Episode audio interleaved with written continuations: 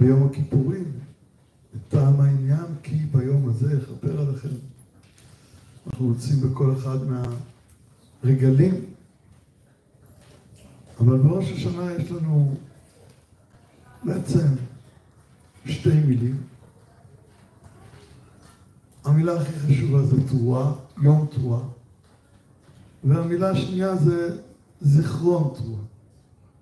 שלכאורה זה טפל, בוודאי שהעיקר זה המילה תרועה.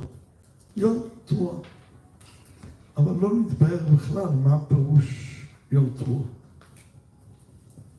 ואני רוצה קצת לנסות לעמוד על פירושו של היום הזה, ואולי גם יותר מאשר רק על פירושו, על גלגולו של פירוש.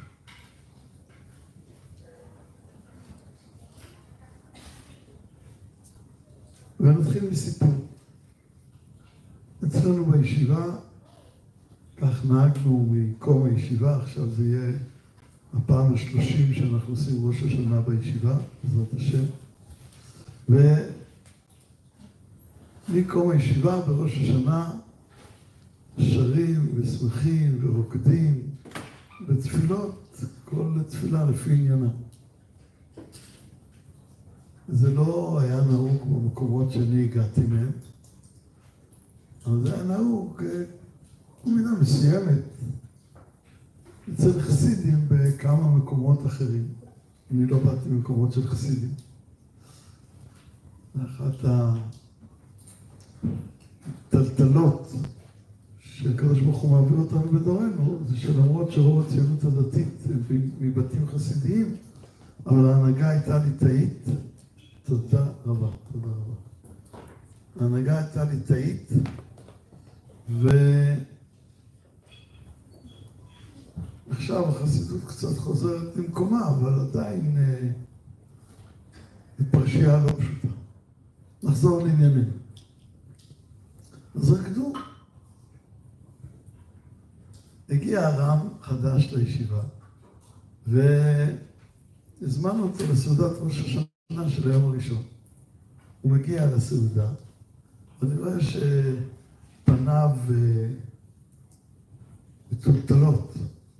אני שואל אותו, מה קרה? הוא אומר לי, מה קרה? ספרי חיים וספרי מתים פתוחים. זה לשון הגמרא במענה למה אין הלל בראש השנה. איך אפשר להגיד הלל? ספרי חיים וספרי מתים פתוחים, ואתם אומרים שירה. אז הוא אומר לי, ספרי חיים וספרי מתים פתוחים, ואתם רוקדים? אמרתי לו, אבל זה... ושמחת בחגיך מדאורייתא. אז הוא הקשה עוד קושייה. אני הבאתי עוד ראיה. היה לנו דיון ארוך מאוד בסעודה. אחת הראיות שאני הבאתי, אמרתי לו, הרב אריאל נמצא איתנו. הוא מגדולי הפוסקים. אמנם אז עוד היו רב אברום זצ"ל והרב אליהו זצ"ל. בכל זאת. אמרתי לו, הוא איתנו, והוא רוקד איתנו. אז הוא אמר לי, בראש השנה מהדרים בבן אדם לחברו. אז הוא לא רצה לפגוע בכם, אז הוא לא אומר כלום. אז זה לא אומר שהוא מסכים. אמרתי לו, תראה, אני צייתן לרבנים. זה נורא פשוט אצלי, אני לא צריך להתאמץ בכלל. רב אמר, נגמר הסיפור. ובתנאי שאני חושב שזה הרב שצריך להכריע לי בשאלה הזאת. אמרתי לו, אנחנו נלך לרב אריאל, ואם יגיד להפסיק, זה מיד תפסיק. בסיום הדיונים שהתארכו הרבה, הלכנו לתשליך. והנה אנחנו בתשליך פוגשים את הרב אריאל, שגם היה בתשליך, באותו מקום. ומיד אמרתי לו, בוא נשאל אותו. הולכים לרב אריאל ושואלים אותו. הוא קצת הביא את הראיות שלו, אני קצת את שלי. ואמרתי לו שאני הבאתי ראיה שהרב איתנו. אבל בבקשה עליי, שאולי זה רק מאצילותו של הרב, שלא רצה לפגוע בנו. הוא נכנס לחלילה, אני מסכים איתכם, אני רוקד עם כל הלב. ותשליך יוכיח. היינו בתשליך. הוא אומר, ותשליך יוכיח. שואלים, מה תשליך יוכיח? הוא אומר, זו הלכה מפורשת, בשולחן ערוך. הוא אומר, חסידים היו רוקדים בתשליך, על פי שולחן ערוך. כי בהלכות תשעת הימים לאשכנזים, שבוע שחל בו לספרדים, כתוב שאסור לכבס. למה אסור לכבס? למה אסור לכבס? שומעים טוב? לא, זה משחק. אז אולי כדאי להגיד להם, נראה לי שהבטריה פה מגמגמת. אבל אני לא יכול בלי זה. אני צריך אה, להיות חזן. אני לא יכול עכשיו להוציא את הכל... אה, טוב, בינתיים נמשיך כך, או שזה לגמרי מתעתע.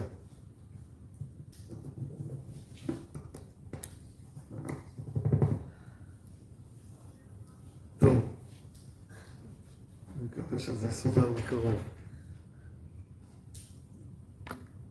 רגע, אולי זה זה?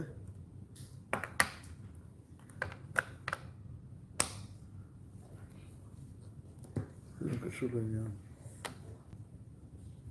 קשור לזה בטח. לא, זה רק בטריות.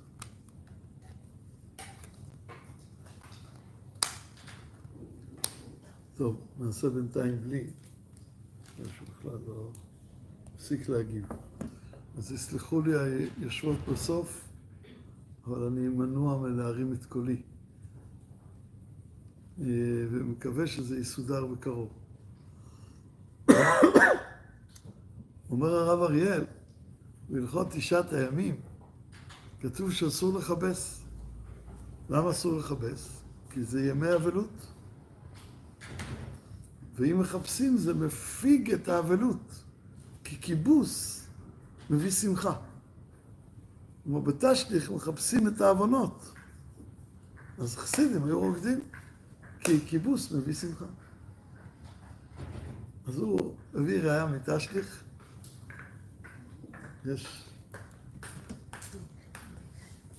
תודה רבה. אז הוא הביא ראייה מתשליך, שנכון לרקוד, ואמר שהוא וזה, וככה היה מנהג של חסידים, לא של כולם, אבל חלק מהחסידים. לימים שמעתי סיפור מהרב דרוקמן זצ"ל על הרב סולובייצ'יק זצ"ל. הרב סולובייצ'יק, אני לא יודע כמה אתן מבינות את הדמות ואת הדרמה שלה. הרב סולובייצ'יק הוא נכד של הלמדן הכי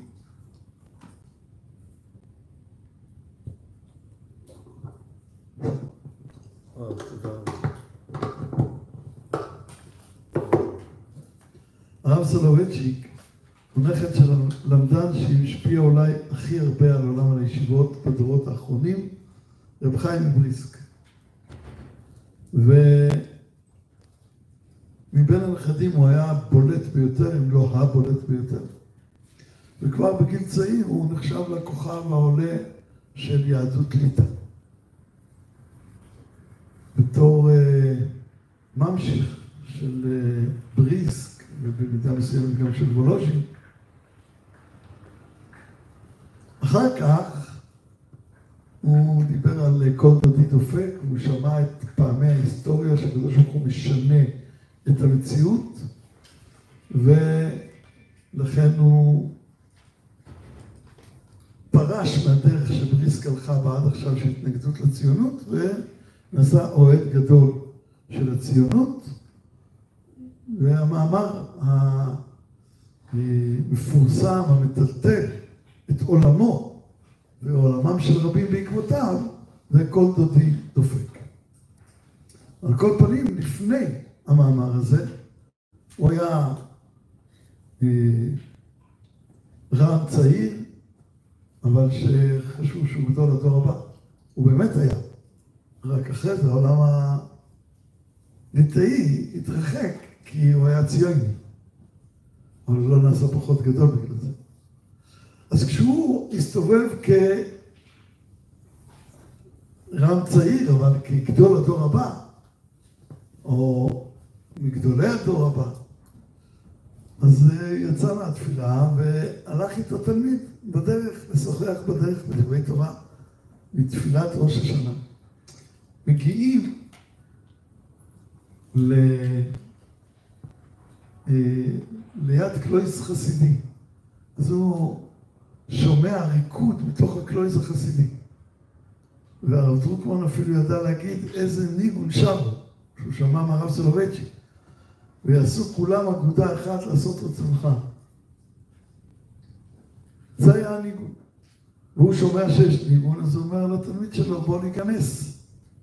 הוא אומר לו, לרקוד בראש השנה. הוא אומר, טוב, תחכה פה.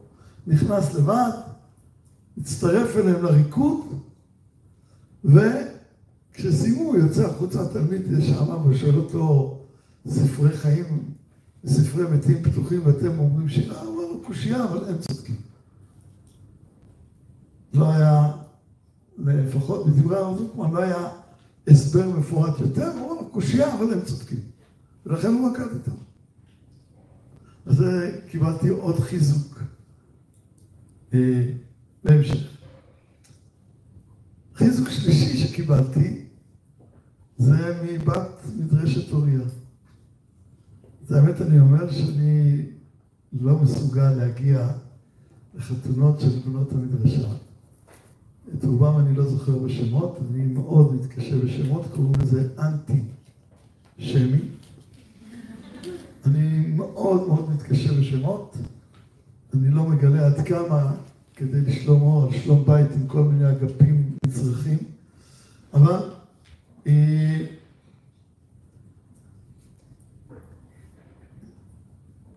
איך הגעתי לזה? אה, בת המדרשה, תודה. אז אה, הייתה פה בת אחת שהיה לה הרבה קשיים, הרבה דילמות, הרבה סערות עומק. וליוויתי אותה הרבה, וגם אה, בשידוך שיצא עם הרבה התלבטויות, והיא מאוד מאוד ביקשה שאני אבוא לחתונה שלה.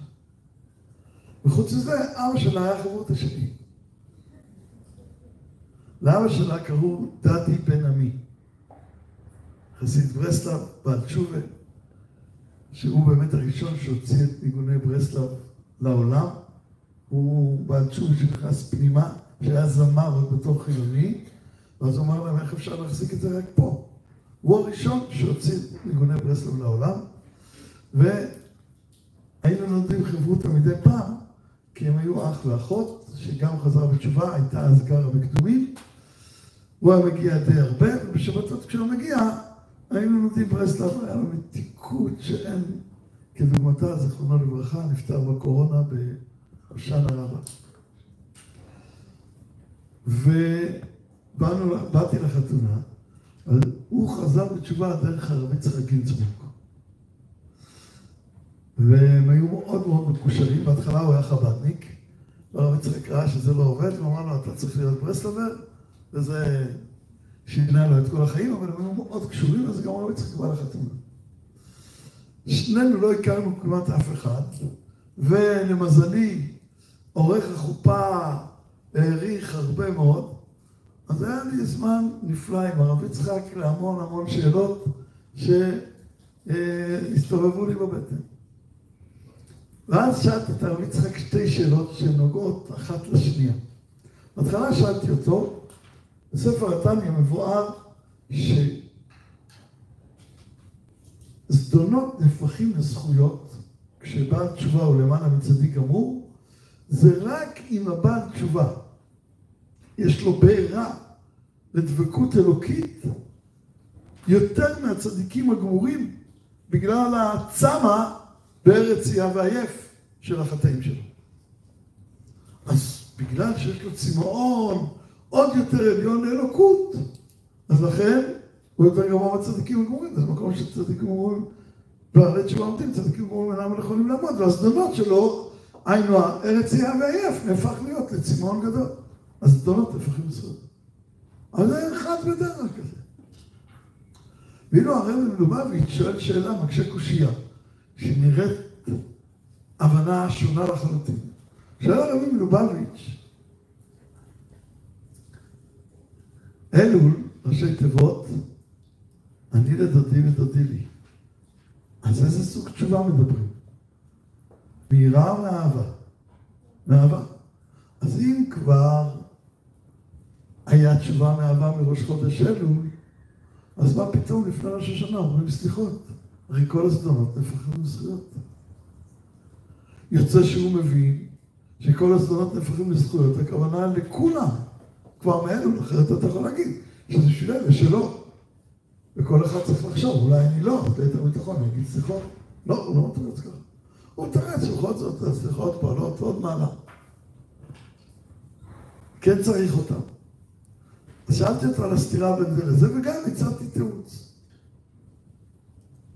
כמי שאמון על תורת הרב זצ"ל, הצעתי שהפער בין האדמו"ר הזקן לרבה זה הפער ב...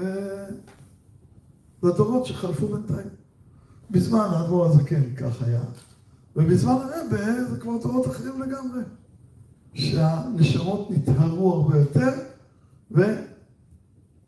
וכמו שהרב אומר באות התשובה, ועוד יותר בכנפי רוח יש סעיף שלא נכנס באות התשובה, שהרב אומר, בדור שלנו כל תשובה, אפילו תשובה מהירה, זה תשובה מאהבה.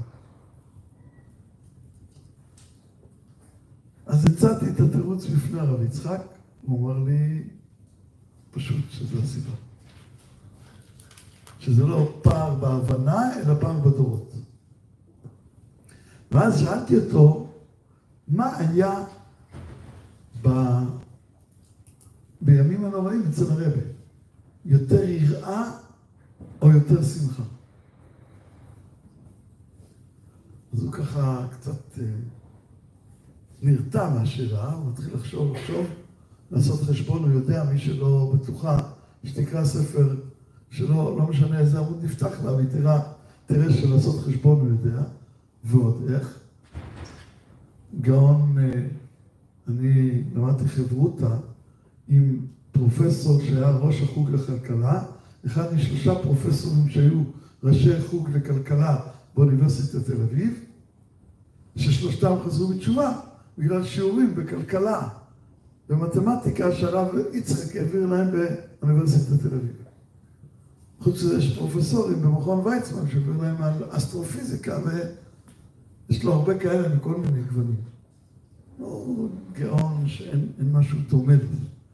אז, אה, אז הוא נרתע רגע לאחוריו, עושה חשבון, מחייך, הוא אומר לי, כל שנה היה יותר שמח משנה שעברה. ואני שמחתי שמחה עצומה על התשובה הזאת. כאילו, הרבה מנהיג, גם אם הוא לא אמר את זה בקולו, אבל הוא מנהיג שכל הזמן הגאולה מתקדמת, ואנחנו יותר ויותר שמחים. וכאן אני רוצה לחזור על השאלה, מה זה יום תרועה? ברוך אתה אדוני אלוהים, מלך העולם שהכל נהיה בו.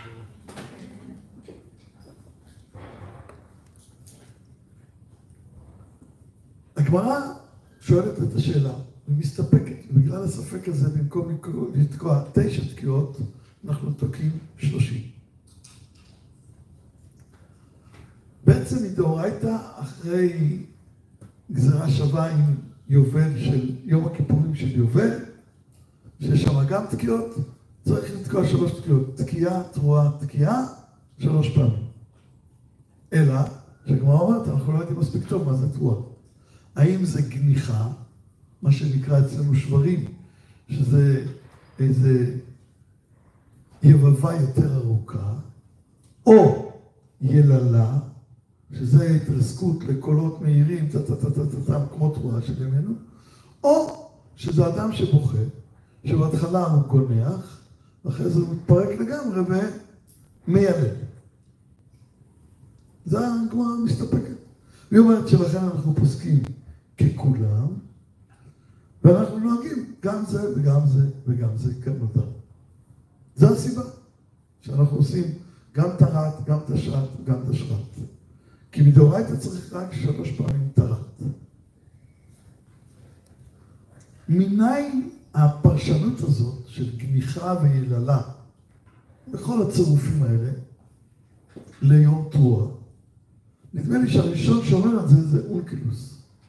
אונקלוס מתרגם יום תרועה, יום יבבה.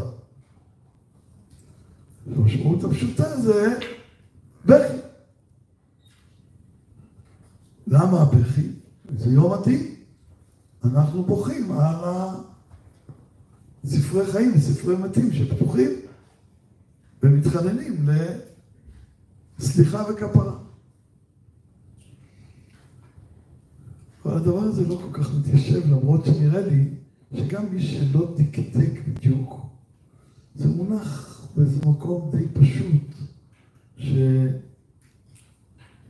שאלה התקיעות.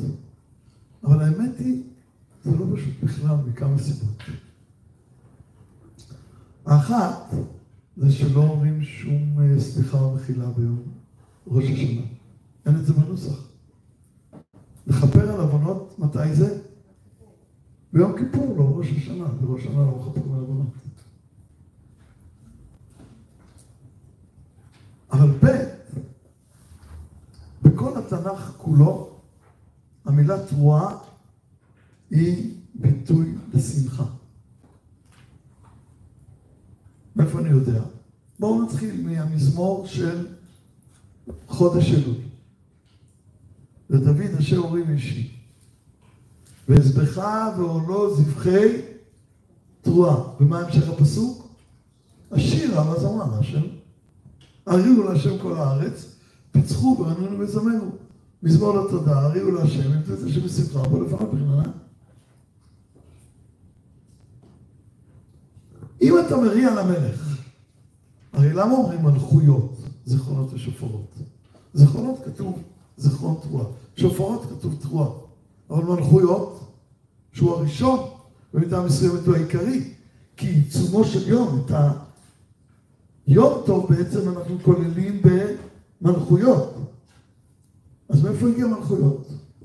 כי הפשט הפשוט שתרועה זה שמריעים למלך על המלאכתו מחדש. יום המלאכת המלך. וכמה פיוטים יש לנו על כל עניין המלכות. וייתנו לך כתר מלוכה.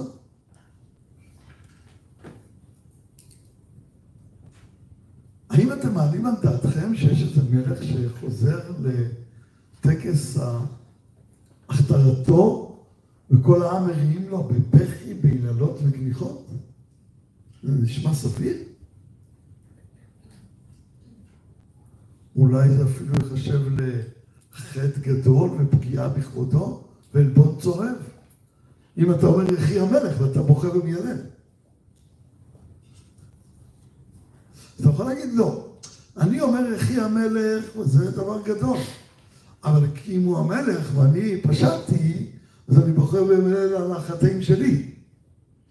טוב, אז למה זה קשור לתקיעה כל כך?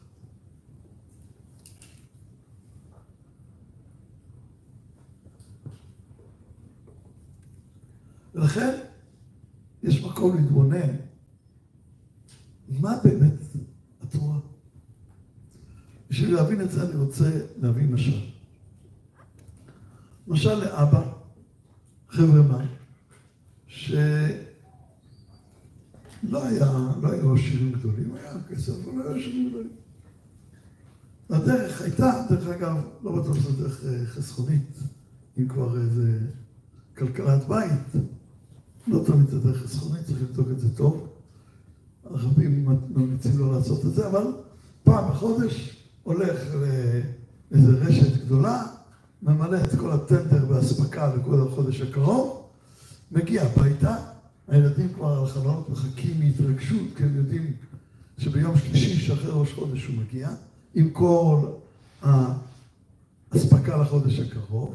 הוא עושה שתי ספירות, אפילו הוא לא צריך לעשות, הם רואים אותו רחוק, כולם רצים במדרגות, עוזרים לו להביא את כל הדברים הביתה, והם גם יודעים שכשגומרים לשים את כל הדברים במקום, האבא קנה להם ממתק מיוחד, כל פעם ממתק אחר. לא רק כל פעם ממתק אחר, גם כל פעם הוא קונה משהו אחר.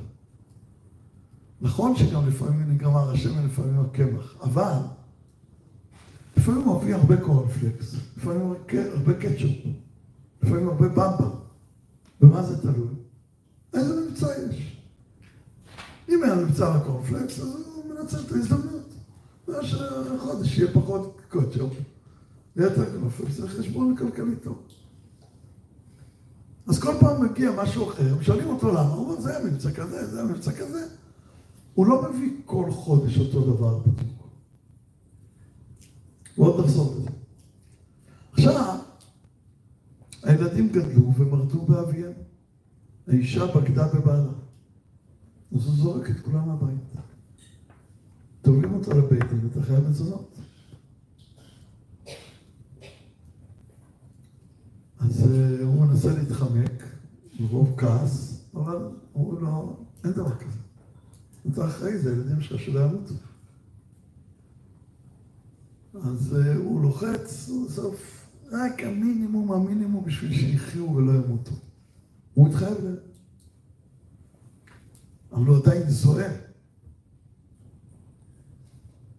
הבית דין גם שואל אותו, ומספרים לילדים שביום שלישי שאחרי ראש חודש תמיד הייתה באספקה, והבית דין פוסק ביום שלישי שאחרי ראש חודש אתה מביא מזון לכל החודש הבא כמו שעשית, אתה לא חייב, לא קורנפלקס, לא קטשופ ולא במבה. אבל את המינימום אתה חייב. הוא הולך לרשת וזעם מליבו, הוא חושב איך אני עושה את זה הכי גרוע שאני יכול. אז הוא לוקח קודם כל את החברות הכי פחות טובות, מה שפעם הוא היה קונה יותר משובח. ואחרי זה הוא דואג שזה ייפול על הרצפה ויתלכלך, והכי טוב בתוך שלולית, ובוט, זה טינופת. והורץ את זה הכי עקור שיכול. במקום ללכת להביא להם את זה, הוא קורא, יש לו פועל אחד, ענק כזה, בריון, מכוער לאללה, אימתני. הוא אומר לו, לך אתה תביא להם, ואם הם ישאלו אותך למה אני לא באתי, תנבח עליהם כך שלא ישאלו יותר לעולם. והפועל נהנה, זה מה שהוא אוהב לעשות. הוא הולך לשם ומשניע להם כל רגע שהם פוגשים אותו, אבל הם מבינים שאת האבא הם לא יראו, ושמעכשיו זה ככה. אז נהפך לאבן מחולל. היום, יום שלישי, שאחרי ראש חודש, שהיה יום שמחה, נהפך ליום אבל. כי במקום לפגוש את האבא ולשמוח איתו ולקבל ממתק, הם מקבלים מינימום מהפועל המרושע הזה.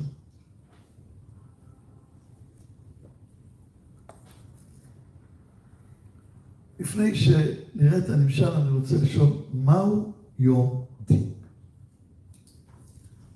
אני רוצה להפתיע אתכם קצת. להגיד, לפני שאנחנו נוגעים במהות של יום דין,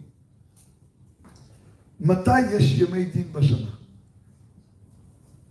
יש לנו ארבעה מועדים בשנה שיש בהם דין ושמחת בחגיך. אולי חמישה, אבל לצורך העניין נגיד ארבעה. פסח, שבועות סוכות וראש השנה.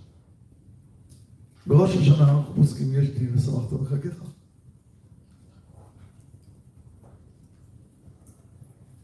וארבעה הימים האלה בשנה הם הארבעה הימים היחידים שנקראים ימי דין בשנה. בחג הסוכות נידונים על המים, בפסח נידונים על התבואה, ובשבועות נידונים על פירות האילן. בעצם זה תחילת העונות. עומדים לרדת גשמים, נידונים על המים, כמה גשמים ירדו. עומדים להצמיח את התבואה, לקצור. נידונים כמה תבואה תהיה. עומדים לפני עונת האילנות ופירותיהם. נידונים כמה פירות יהיו. זה דבר תמוה, שתמיד ימי דין זה ימי שמחה. וגם תמיד ימי שמחה זה ימי דין. זה לוח השנה העברי. וזה מוזר מאוד. אבל בעצם כבר הבאנו את התשובה. מה זה אומר יום דין? אני רוצה ללכת להכי חמור. סליחה אם אני טיפה מטלטל אתכם, אז חשוב להבין, בתקופה חזקה אולי, בטח לבנות, אבל זה מפרק לא מעט כאב שעלול להיות לא מדויק.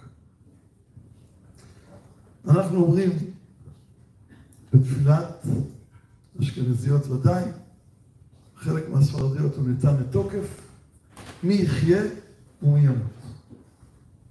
ואני רוצה לשאול אתכם, החזן עד לב השמיים, לא רק על עצמו, על כל הקהל, על כל קהל הדת ישראל.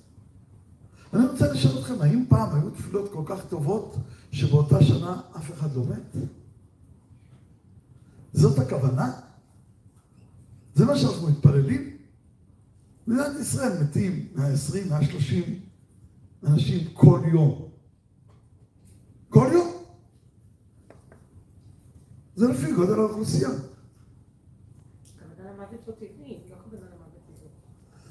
מי יחיה ומי ימות לא מחלק בין מוות טבעי ללא טבעי. וגם זקנים מופלגים מאוד אומרים הוא נתן לתוקף. יכול להיות שזו שאלה האם אני או לא. אבל האמת היא שזה נכתב מתי? באמצע הגלות, על ידי מי שגדעו לו את ידיו ורגליו, רבי אמנון ממגנצה, בתקופה הכי איומה של מסעי הצלב, של הרדיפות, של הפוגרום. לא נכתב בתקופה אחרת. נכון, הגמרא אומרת ספרי חיים וספרי מתים פתוחים, ולא אומרים א'. אבל זה לא כל כך פשוט. נחזור לקורנפלקס ולקטשופ. מזונותיו של אדם קצובים לו מחודש לחודש כשהוא במשפחה של אותו חבר'ה. אבל זה לא אומר שהוא תמיד מקבל אותו דבר. תמיד יש מספיק מה לאכול, לא מתים. אם האבא יתעשר הוא מביא יותר, תקופות פחות טובות מביא פחות. ותמיד הוא מביא סחורה מוגבלת. אף פעם הוא לא חוזר עם טנדר שאין לו סוף. נראה סביר מה שאמרתי? הרבה יותר מסביר. כלומר, כשאתה מביא מזון, אתה מביא את זה עם גבול. כשאתה מביא מים, אתה מביא את זה עם גבול, וטוב שכך. אוי ואבוי היה יותר מדי מים. גם על זה היינו מתפללים. יום שפע הוא מוכרח להיות יום גבול, כי אין שפע בלי גבול. לכן יום שמחה ויום דין זה אותו דבר. שפע זה השמחה והגבול זה הדין. מה זה יום דין? האם השנה תקבל קורנפלקס או קטשופ? איזה מבצע יש בשמיים? זה יום דין. בדרך כלל, יש שנים רעות ושנים טובות. אבל יש שנים שבזה היה רע ובזה היה טוב, ויש שנים אחרות. עכשיו כמובן שאנחנו מאמינים שהכל מאיתו יתברך. הכל עד פרטי פרטים הכי קטנים. ואנחנו נידונים על כל מזונותיו של אדם קצובים לו מראש השנה ועד ראש השנה. זה יום שמחה. זה היום שאני מקבל את כל השפע לשנה הקרובה. אלא מה? זה יום קצוב גם. קצובים לו. אבל כשהיינו בארץ ישראל, היינו אצל האבא בבית, והוא נתן לנו בשפע, אז כולם הריעו לאבא שהגיע, ושמחו איתו, והם ידעו שיש קצבה, שהשנה אין קורנפלקס. אבל זה עניין טפל. אפילו מי יחיה ומי ימות היה עניין טפל. יש ספרי חיים, ספרי מתים, מסורת המחר כמו שאתה שמח בשמחת בית השואבה, למרות שאתה יודע שלא יהיה מים בלי גבול. גם אומר הושענות. על שמחת בית השואבה יש לה רמז מן התורה. הושענות זה מדרבנן. והאמת היא ש"ושמחת בחגיך בראש השנה" זה מדאורייתא, ויום הדין הוא מדרבנן. אין בתורה שזה יום דין.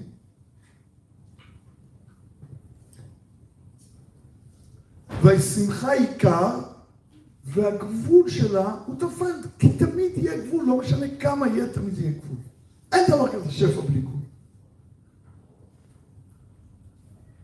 אז לכן ימי שמחה וימי, ש... וימי דין, הם תמיד הולכים ביחד. שמחה על השפע ודין על מה יהיה הגבול של השפע השנה בדיוק. ולכן, כל הארבעה האלה מדאורייתא ושמחת בחגיך. ואז האבא זרק את הילדים מהבית. מזונותיו של אדם קצובים לו מראש השנה ועד ראש השנה. אבל עכשיו אתה מקבל רק את המינימום כדי שלא תמות. ואם אנחנו חיים פה, סימן שעם ישראל לא מת. הקדוש ברוך הוא תמיד דאג לו, גם אחרי הגירושים. גם בגלות. זה נס גדול. המהר"ל בזמנו אומר, זה הנס הכי גדול בהיסטוריה. היום כבר מדינת ישראל יותר. כשעם ישראל מחזיק מעמד בגלות, אין עוד דוגמה כזאת. שהעם יוצא מארצו ולא קלה, מתבולל, נמס לתוך האומות האחרות. זה הפעם הכי חידה, זה הנס הכי גדול בהיסטוריה, זה גלות. אז הקדוש ברוך הוא שומר עלינו ונותן לנו מזונות גם בגלות. אבל מי נותן לנו את המזונות? נבוכדנצר? אז ביום שבו שמחנו שהאבא מגיע ומלכותו מופיעה והוא שמח לתת לנו שפע, וגם שפע ביד רחבה בדרך כלל, הופך לנו אותו יום ליום צער שאנחנו מקבלים מנבוכדנצר אה, עבדות וגלות ומיטה מעבר לממוצע, הרבה מעבר. ומזונות מינימליים. אז הקצובים הופך להיות עיקר, והמזונותיו של אדם הופך להיות טפל. אתה מרגיש את ההישרדות בחריפות, ואת זה שיש לך בכל זאת מזון, ובקושי אתה שם לב. אז בראש השנה אתה מתחיל לבכות. לבכות על מה?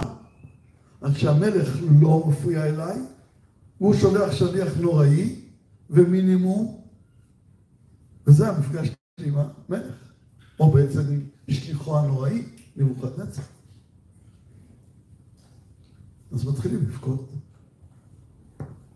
ואז חוזרים לארץ ישראל, אחרי 70 שנה.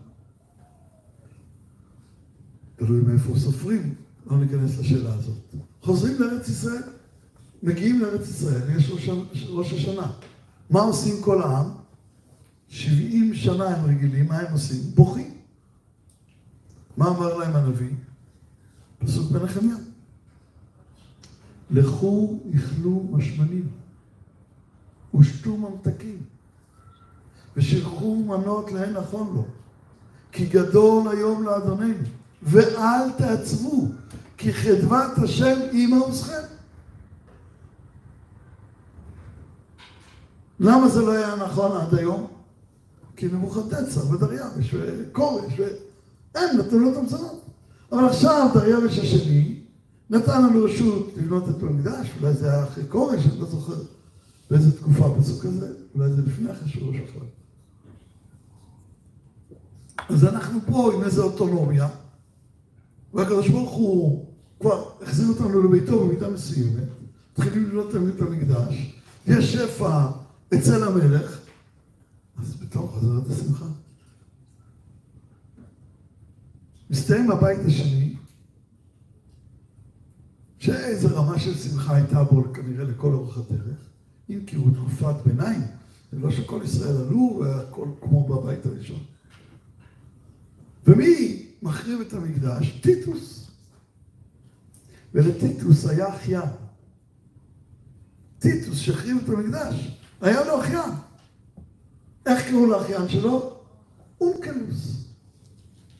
שהתגייר. אונקלוס מתגייר על רקע דודו הרשע, ובעצם פתאום אומר, עוד פעם יצאנו לגלות, כלומר עכשיו אני כבר יהודי, הדוד שלי הרס את המקדש, ועכשיו עם ישראל בגלות. אז אותו יום של פצחו ורננו וזמרו בפסוק, הופך ליום יבבה.